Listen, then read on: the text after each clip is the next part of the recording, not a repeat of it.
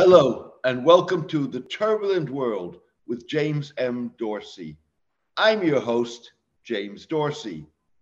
Saudi Arabia isn't wasting time to milk for what it's worth soccer superstar Cristiano Ronaldo's move to the kingdom. Neither are others in the Gulf eager to join the bandwagon. Playing for nine time Saudi League champion Al Nassr FC for $211 million over two and a half years. Mr. Ronaldo appears happy to do the Saudis' bidding. He was welcomed this week by fireworks and deafening roars in the club's packed 25,000 capacity Mrsool Park or King Saud University Stadium in Riyadh. Mr. Ronaldo's value to the kingdom goes beyond putting Saudi soccer on the world map. The player is likely to boost Saudi efforts to replace Qatar, last month's World Cup host, and the United Arab Emirates as the go to sports hubs in the Gulf. The Saudi push is part of the broader positioning of the kingdom as the region's center of gravity for anything and everything in competition with the smaller Gulf states that have a first starter advantage, but lack market size and geographical depth and suffer from greater demographic deficits than the kingdom. Moreover, sport is a pillar of Saudi Crown Prince Mohammed bin Salman's Vision 2030 plan to diversify the economy and reduce its dependence on oil exports. Mr. Ronaldo had barely set foot on Saudi soil when state owned Saudi sports company SSC said it had won the exclusive broadcast rights for the Portuguese League Cup, better known as the Allianz Cup, across the Middle East and North Africa. SSC had earlier secured the rights to Spain's Copa del Rey, the Brazilian Serie A, and the Asian Football Confederation's international and club competitions. Saudi Arabia expects to win the hosting rights for the AFC 2027 Asian Cup after India, the only other bidder, pulled out of the race. With the deals, Saudi Arabia appeared to finally after several false starts, achieve its goal of becoming a sports broadcasting powerhouse. The Saudi Sports Ministry founded SSC in 2020. Initially, Saudi Arabia attempted in 2017 to create a sports broadcasting company that would compete with beIN, a Qatar owned channel that has invested some $15 billion in securing the rights to broadcast top European football and other sports for the Middle East.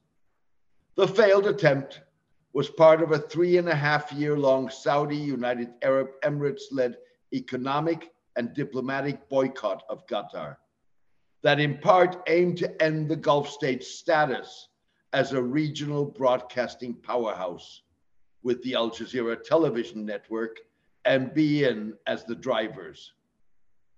When the effort to create a company floundered, Saudi Arabia set up beoutQ, a pirated television network that broadcast events for which the Qatari channel held exclusive regional rights. The pirating served to give Saudis renewed access to sports events from which they were cut off when the kingdom banned beIN as part of the boycott. The boycott was lifted in January 2021.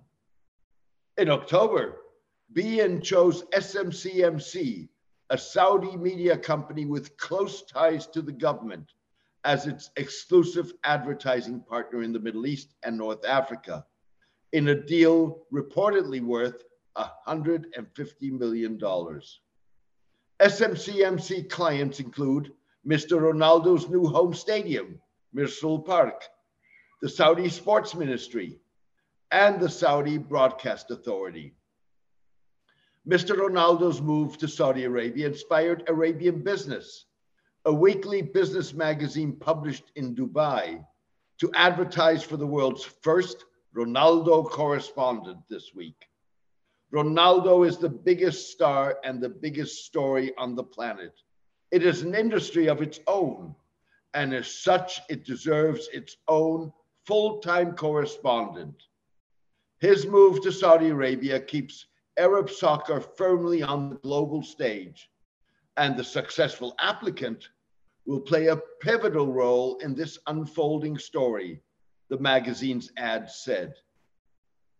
That will likely please Ronaldo fans, but not human rights and other activists. In a statement, Amnesty International, quoting Dana Ahmed, one of its Middle East researchers, called on Mr. Ronaldo to use his considerable public platform to draw attention to human rights issues in the country. Cristiano Ronaldo, Ronaldo shouldn't allow his fame and celebrity status to become a tool of Saudi sports washing. Meek, in comparison to the criticism for rights violations heaped on Qatar in the run up to last month's World Cup, the statement had a Johnny come lately feel to it. Mr. Ronaldo's move to Saudi Arabia has been public knowledge for weeks. Amnesty may have wanted to wait and see whether Mr. Ronaldo would speak out about human rights when he landed in the kingdom, even though there were no grounds to believe that the player would endanger his position as the world's highest paid footballer. Mr. Ronaldo made that clear on his arrival.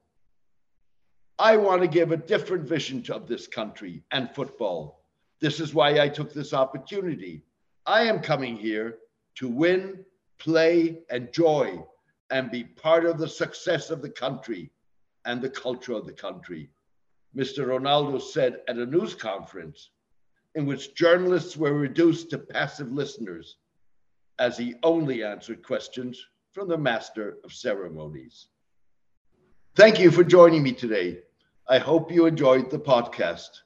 Also, thank you to all who have demonstrated their appreciation for my column by becoming paid subscribers.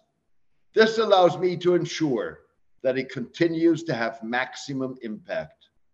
Maintaining free distribution means that news websites, blogs, and newsletters across the globe can republish it.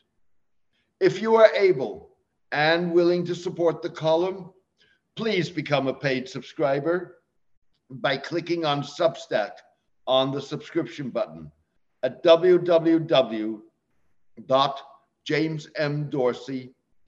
www.jamesmdorsey.substack.com and choosing one of the subscription options. Or support me on Patreon at patreon.com forward slash Mideast Soccer. Please join me for my next podcast in the coming days. Thank you. Take care and best wishes for the new year.